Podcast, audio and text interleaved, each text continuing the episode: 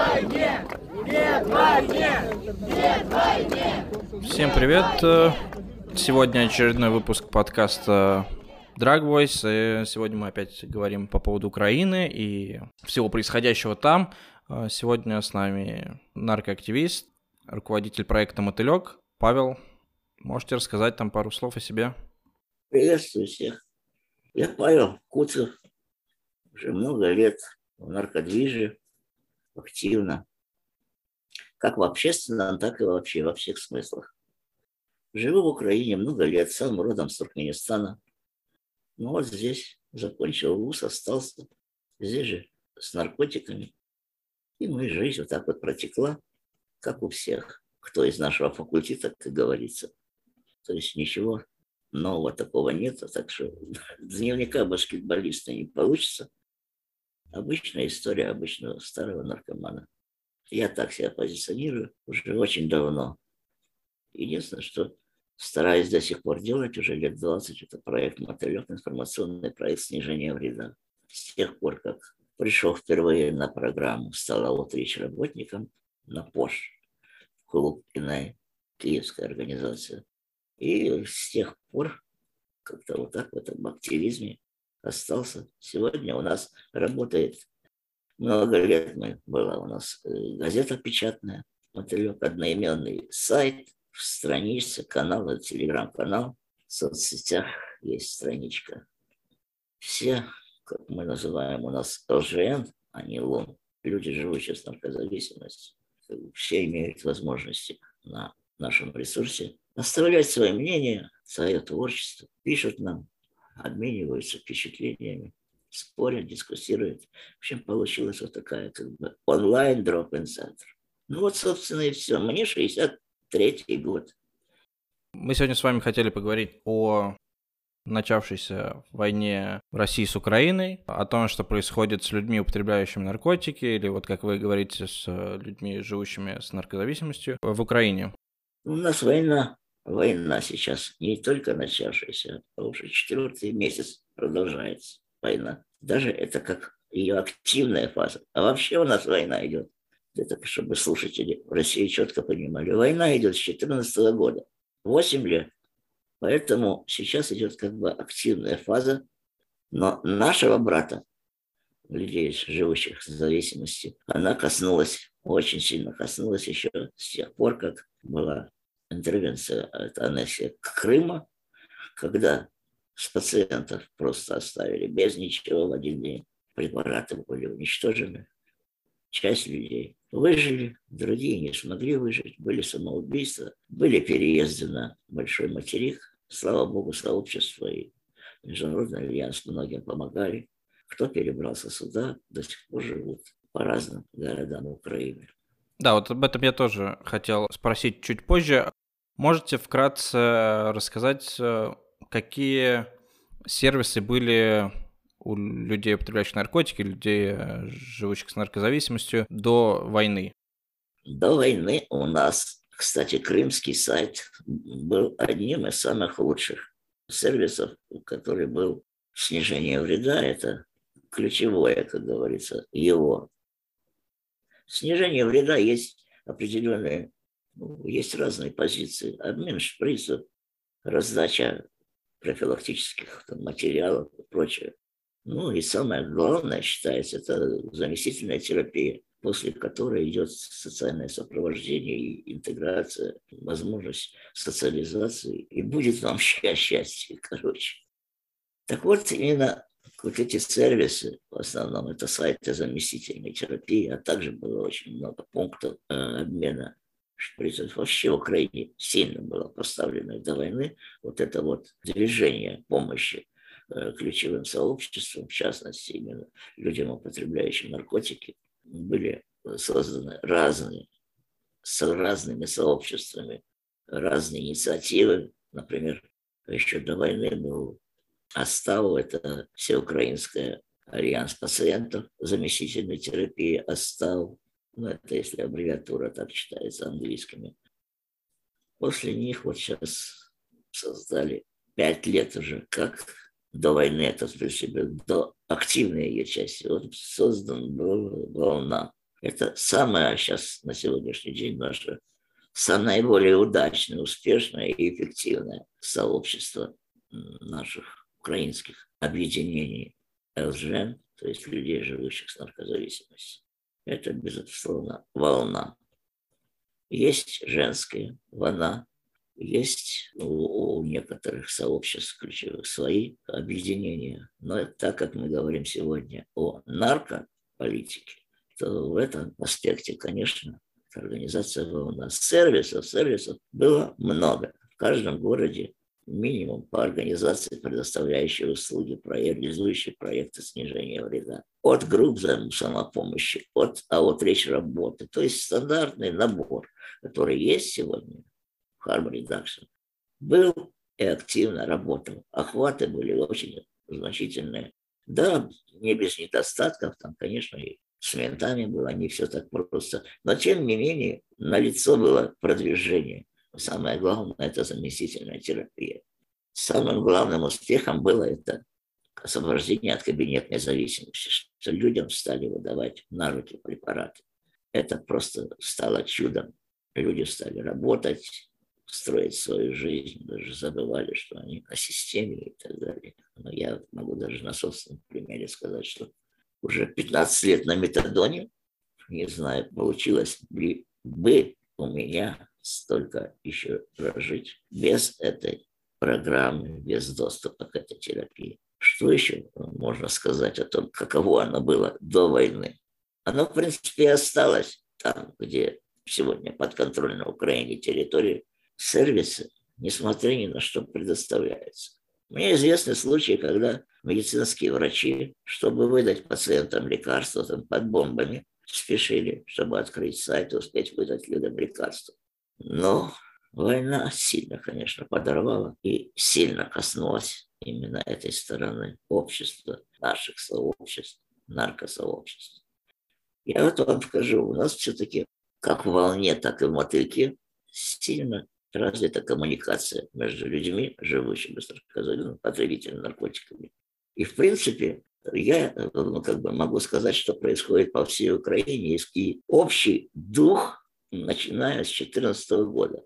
И что заметил лично я, что это, казалось бы, такая свойственная наркозависимым потребителям наркотикам сторона, как аполитичность, да, казалось бы, равнодушие, как пахуизм, простите за выражение. Нет, все оказалось не так. Люди с 2014 года, с самого Майдана, очень активно дискуссировали за все вот эти перемены, за то, что как оно будет, что будет лучше, что хуже. И дискуссии доходили до там, полностью таких вот радикальных поворотов, что у нас на форуме, например, увеличивалось резко количество участников, то уменьшалось. Раньше у нас на форуме было до 60-70% пользователей из России. Но и эта, кстати, тенденция сохранилась вплоть до активной фазы, до вот этих последних событий. И вот с февраля просто резко снижение активности. С Россией очень мало пользователей, очень мало ребят, которые понимают происходящее, которые могут терпеть вот те э, эмоциональные сейчас выкрики, всплески, которые ну, украинские граждане из нашего сообщества, я имею в виду наркозависимых, сегодня проявляют в разных соцсетях, общаясь между собой и так далее. Большой накал страстей, очень большой эмоциональный. Но вас интересует что? Можно сказать, по сервису. Вы упомянули о том, что в Украине есть заместительная терапия, в отличие от России.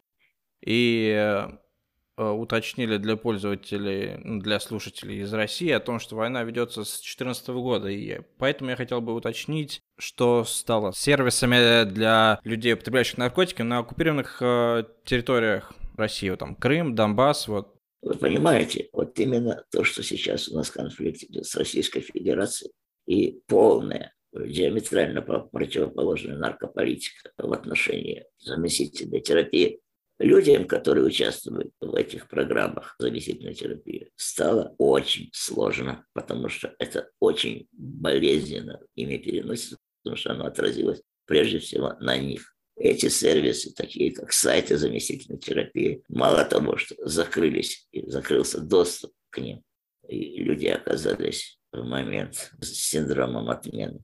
Но, естественно, это же длилось не один год. Люди привыкли уже к этому, к этой жизни, получению терапии, к этому лечению. Многим ничего не оставалось, как продолжать как-то изощряться, выходить на подконтрольные украинские стороны, получать лекарства здесь, потом как-то, рискуя буквально жизнью через блокпосты, возвращаться обратно, проносить, проносить, может, не только себе. И, к сожалению, очень много активистов таким вот образом, ну, как вот бывает, кто-то с кем-то поделился, кто-то что-то сказал, и очень много людей попались, получили по много лет до 12 лет в тюрьмы с таблетками, несмотря на то, что их принимали, например, на пропускных пунктах Луганской, Донецкой области с документами выданными, что они получили легально препарат, скажем, на 10 дней выдал врач на 10 суток, чтобы человек мог получить таблетки того же бопринорфина или метадона. Это считается криминальным преступлением. И в ДНР, так званый ЛНР, ну, естественно, российские законы там. И просто многих активистов посадили в тюрьму. Сегодня, например, у нас до сих пор сидит одна женщина, мы не можем вытащить ее, это Зеленская Наташа, активистка, известная активистка. Ее даже многие знали из российских организаций общественных, потому что она активно участвовала во встречах, которые проходили еще до войны, во многих мероприятиях да вообще все было классно, пока не, не случилась вот эта беда. Что еще сказать? Люди, лишенные заместительной терапии, попали просто в страшную ситуацию.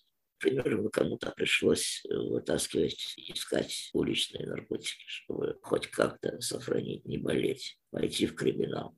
Другие попали под раздачу от своих же, то есть, как говорится, в семье не без рода тех, кого выгнали из программы раньше, либо озлобленные люди, либо просто люди, симпатизирующие новым властям, получили каким-то образом списки и знают, кто из пациентов на ЗПТ и так далее, и начинали либо выхватывать этих людей, либо отнимать у них, в лучшем случае отнимать у них лекарства, если знаешь, что оно есть. В худшем случае просто сдавать их ополченцам и военизированным подразделениям.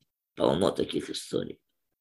И тем не менее, я хочу отметить сразу же достижение, большая заслуга нашего сообщества, той же волны, того же Международного альянса, что с первого дня вот этого вот, с февральских событий, сразу же была предложена эвакуация людей, которые находятся на программах, либо которые просто хотят выехать. Люди, я имею в виду не только на сайтах заместительной терапии, а вообще, которые принадлежат ключевым группам, выехать. Для них отдельно были организованы транспорт, автобусы, помощь на первое время.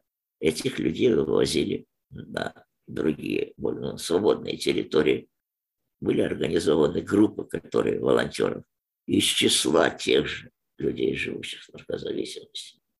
Был составлен центр, который координировал участие всех региональных представителей, которые встречали этих людей на вокзалах, размещали их, э, решали вопрос с жильем первое время, чтобы где люди могли определиться. Если следовали дальше, значит, сопровождали их до поезда или до автобуса, чтобы те могли ехать дальше, за границу. Много уехало в Польшу, Чехию и туда дальше, Германию. И даже там их не оставили, ни в Польше, ни в Чехии. То есть работает очень сильно, активно работает сервис, что люди просто достаточно позвонить сегодня на горячую линию, либо обратиться в ту же волну, как находясь что во Львове, что по дороге во Львов, что в Краматорске, это до сих пор еще в Донецкой области, узнать, каково будет в Германии, каково будет в Эстонии, каково будет там на, на безопасных территориях с программой люди уже знают, что они приедут, что их поставят на курс, что им выдадут лекарства, и они не останутся без терапии. Это было очень важно. Я считаю, это очень важный момент. Людей не оставить без жизненно важного препарата. Я еще хочу поставить, если есть время, такой момент. У нас, кроме легальных сайтов заместительной терапии, сервисов, да, которые предоставляли терапию метадоновую, бупринорфиновую, э, законодательство разрешает легальные приватные клиники. Так вот, э, смотрите, чтобы вы знали объемы приблизительные, количественные людей, которые получали заместительную терапию. в одном только Киеве более 70 приватных клиник, которые в день имели оборот в среднем до 400 пациентов. И им просто выписывался за деньги рецепт, и эти люди на протяжении двух-трех лет э, получали рецепты и могли отоварить в аптеке, сразу получать метадон или бупринорфин, э, если там могли, получали тот же сонат, димедрол, успокаивающие, всевозможные все психоактивные вещества, которые, хоть они и смотрелись как легально выписанные докторами, но это только подорвало имидж самой заместительной терапии, потому что это ничего общего уже не имело с а, заместительной терапией. Это, как говорится, люди воспользовались, коммерсанты, вот эти коммерческие, мы их называем здесь наливайки, которые просто всем подряд устроили такой доступ и таких людей по Киеву было только более 20 тысяч. И вот представьте, если еще с законными государственными клиниками пациента как-то старались удержать дозу, э, выдавать, продолжать. Ведь главное – это беспрерывность лечения. Это самое главное. Э, заместительной терапии – это беспрерывность получать лекарства. Если как-то еще могли удержать этот процесс под контролем, да, и чтобы это не коснулось какого-то негатива. Потому что завод Харьковский был разбомблен, по-моему, разрушен, остановил свою деятельность, который, главный завод, который э, производил буфринорфин и метадон на всю Украину. Остался Одесский, то есть разрушены были все логистические схемы, инфраструктура доставок, и очень много было волнений по поводу того, что надо как-то растягивать, держать лекарства, держать ресурсы, запасы, чтобы люди не остались в один день без ничего. Так вот, представьте, с нелегальных, я сказал, наливая, тысячи людей в миг остаются без ничего. И пошло массовое паломничество, чтобы встать на программу на государственный сайт то есть, а там-то другая система. Там не получится прийти и сказать, вот тысяча гривен, выдайте мне рецепт. Нет, тут надо все по закону, чтобы был уринотест, подтверждающий, что человек в употреблении. Должно быть заключение, должно быть медицинское, должно быть конкретно предоставлено ряд справок медицинских, чтобы не пришли все желающие, кто хочет просто кайфа ради получать препарат. А многие же это дело стали злоупотреблять. Об этом можно не молчать. Люди устраивались в эти наливайки сразу то одной, мало в другую ехали, там добирали, потом ехали, становились на учет третью. И так по три-четыре наливайки получали рецепты, выкупали, потом начинали банчить.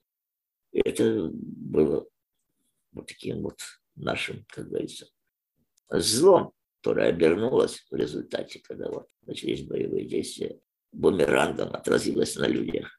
Но не все такие, в основном люди просто, которые хотели просто имели возможность, скажем так, за деньги получать более комфортные условия лечения.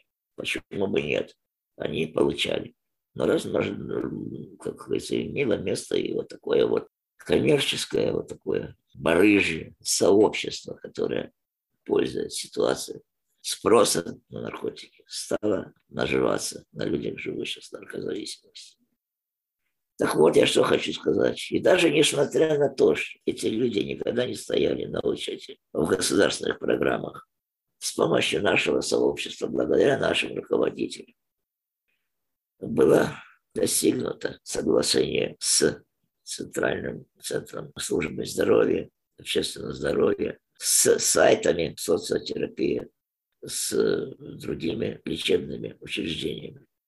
Что несмотря на то, что люди получали препараты в платных клиниках и остались без ничего, чтобы и им по возможности помогать И люди хотя бы выстояв очередь на 300-500 человек, могли как минимум получать хотя бы 100 150 миллиграмм, если переводить метадона на руки, чтобы можно было как-то 2-3 дня продержаться. Либо это чтобы этого лекарства хватило, чтобы за пару дней доехать до того города, где были вакантные места, и люди могли стать на легальную программу и получать свое лечение дальше. Началась сильная миграция, как я говорил, среди наших людей с нашего факультета наркозависимых, которые выехали из страны, но еще больше осталось. И сегодня, знаете, сейчас сегодня самая актуальная тема. Многие пошли с оружием в тероборону. Кто-то пошел вообще на передок. Просто не сказал в военкомате, что он пациент заместительной терапии. Настолько было желание э, воевать.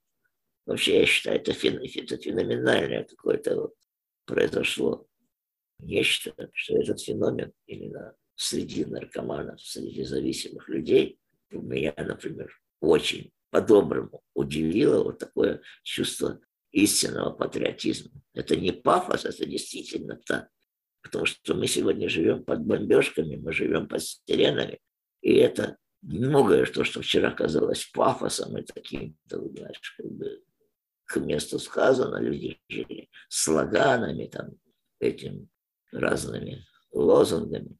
Сегодня это стало настолько близко к сердцу, что просто с простыми словами тяжело это все высказать. Пожалуйста, задавайте свои вопросы, если есть. Да, я хотел бы уточнить, вот вы уже начали говорить э, об этом. Нынешняя военная агрессия, какие она дополнительные риски производит на людей, употребляющих наркотики, людей, живущих с наркозависимостью. Понятно, что это там, условно, ракеты, э, летящие на головы и так далее. Но это касается всех, и э, понятно, что это основной такой большой риск, который сейчас э, лежит на людях по всей Украине. Но я хотел бы уточнить вот именно про людей, употребляющих наркотики. Вы уже сказали про, там, возможно, разбомбленный завод, который там препараты для заместительной терапии делал. Может быть, еще какие-то вот цепочки поставок нарушены. Возможно, может, больше срывов начало случаться у тех, кто был уже в ремиссии в какой-то... Может, еще какие-то дополнительные риски появились, поскольку это довольно тяжелая ситуация. Безусловно. Всегда вот такие вот экстренные такие, знаете, ситуации, которые форс-мажорные ситуации, когда вот разные катастрофы и так далее, когда случается вот такая беда, как война или что-то очень страшное потрясение. Естественно, это не только у зависимых, у многих психика работает по-другому. Очень много людей, не поверите, даже на пятые, седьмые сутки абстиненции на комарах могли пройти по 15-20 километров, чтобы получить лекарство. С больными ногами, с язвами находили в себе силы. Другие, наоборот, могли переболеть в течение недели. Просто вот на одной злости могли переболеть. Вообще война, очень многие какие-то нераскрытые возможности. Почему я говорю, что это какой-то этот феномен еще подлежит раскрытию. Можно, например, сейчас параллели провести с Вьетнамской войной, когда возвращались героинозависимые солдаты американские, да, и еще Зинберг отметил в своих трудах это тоже феномен, когда, казалось бы, человек, употребляющий несколько месяцев героин, возвращался, был героинозависимым, возвращался в социум, он буквально за месяц-два приходил в себя и даже не испытывал того, что испытывали в обычных других условиях люди, принимающие наркотики в других условиях. Понимаете? Если, если вы об этом, конечно, спрашиваете. Но я бы вам сейчас сказал, что больше сейчас надо обращать внимание, что наркозависимые люди, употребляющие наркотики, сегодня настолько слились воедино с общим населением, настолько участвуют в волонтерских движениях, помогают. Кто-то плетет сетки на сайте, просто получили. Вы понимаете, там маскировочные сетки. Кто-то придет, кто-то просто грузит э, помощь, собирают там по городу, если есть права, начинают на своих машинах развозить, доставлять. В общем, какой-то небывалый подъем, какой-то, знаете, вот такой объединительный дух проник во всех. Я же говорю, что это не пафос, а это действительно так оно и есть. У нас много достойных общественных организаций. В одном Киеве у нас NA, Drop-in Center, Convictus, это самые крутые организации на сегодня. Волна объединения всеукраинская, да. В Днепре свои организации, там, в Сумах, в Одессе, в каждом городе есть сообщество очень мощное. Есть 24 региона Украины, и везде есть региональный представитель со своими инициативными группами, которые реально что-то делают, и результаты своей работы просто высвечивают в Фейсбуке или где-то на открытых э, на страничках в соцсетях, чтобы люди могли вживую видеть, хотя бы визуально могли оценить, что происходит действительно движение, движение в лучшую сторону. Не просто какая-то показуха, вот картинка стоит там дядя с какой-то там с каким-то плакатиком «Я против того» или «Нет войны». Нет, реально сделанные людьми. Реально. Сегодня, смотрите, мой пример. Я много лет не выходил из дома. Сегодня европейская сеть снижения это людей, употребляющих наркотики, ЕСЛУ, оказывает помощь нам, вот, гражданам Украины, которые сегодня в крутящих условиях, да, тяжелых. Мне помогли с покупкой коляски. У меня появилась возможность за впервые за много лет выехать на улицу и у меня есть коляска, это чудо. Другим людям помогли с операцией. То есть адресно помогают. Всем пришло по 200 долларов. Разносятся пайки продуктовые. И это все люди, которые вчера еще их гнобили за то, что они наркоманы, за то, что они не такие, как все. А сегодня эти люди самоорганизуются как никогда. Если сегодня даже в том же телеге, в Телеграме, есть каналы, где люди и ищут, как выйти из скрытного положения, потому что ну как же из-за войны столько осталось людей без ничего, без лекарства, без каких-то препаратов, которые могут хотя бы слегка облегчить ломку, да, или снять кумарное состояние. Люди сами организовались, там по 500, по 300 человек, обмениваются, просто незнакомые люди делятся между собой, могут отправить новую почту или просто встретиться, если в одном городе, и просто без денег передать друг другу помочь. Вот так я не знаю, откуда-то взялась вот эта наркоманская солидарность. Серьезно, ей-богу. Ты уже много рассказал о некоммерческом секторе, о том, как они работают, и я хотел бы поподробнее уточнить, э, как перестроилась их работа вот в условиях э, там, активных боевых действий, многие ли сейчас переключились там э, на поддержку фронта условно или там перешли в тероборону? Вот такие. Однозначно. Однозначно. Однозначно. Многих людей, которых просто проучили, те же теробороновцы пришли, позакрывали двери, развели тут, как говорится, то есть, хотя, казалось бы, подход должен быть не такой, что под одну гребенку. Но, тем не менее, война тут радикально. Это все надо решать быстро и по-быстрому. Людей заставили, они взяли лицензии, у кого не было лицензий. Другие стали вести отчетную документацию, как полагается. Третьи просто стали помогать, и хорошо помогать. Не только своей целевой группе, своей аудитории, но и часть доходов пускать на армию. Это, да, эти факты имеют место быть. Что сказать? Много бизнесменов у нас жертвуют на армию. Вообще, я скажу так, ребята, у нас сейчас вот настолько вот, несмотря на то, что мы понимаем, мы вот признаем, да, вот что это все как бы власти делают, что это все непростой народ, как привыкли говорить. Но, тем не менее, очень сильно россияне нас разозлили. Вы уж, как говорится, мне простите эти откровения. У меня родня сейчас живет в Кирове. Все, отец 90 лет, сестра, племянники, там, родные люди, братья. Мы не общаемся. Мы не общаемся. Вы даже не представляете, что вы натворили. Я говорю вы, потому что вы это допустили. Мне очень тяжело сегодня сдерживать себя, общаясь с каждым россиянином. Не в обиду сказано. На форуме часто приходится успокаивать, кого-то стараемся не банить, кого-то стараемся объяснять, что пропускайте мимо ушей это, потому что ну, люди, кто-то потерял уже близких, кто-то еще что-то. Старайтесь не то, чтобы понять, старайтесь как-то не обращать внимания или временно не заходите на эту площадку, если вы знаете, что тут вас могут, как говорится, вам плюнуть. Или... Потому что у народа кипит. Есть, например, такие. Мы не политики, мы вообще, вы что, мы же должны помогать друг другу, мы наркоманы, мы же создали свое сообщество. Это наркофорум, в конце концов. Причем здесь, на какой мове говорить, причем здесь это. Нет, это война – это крайность.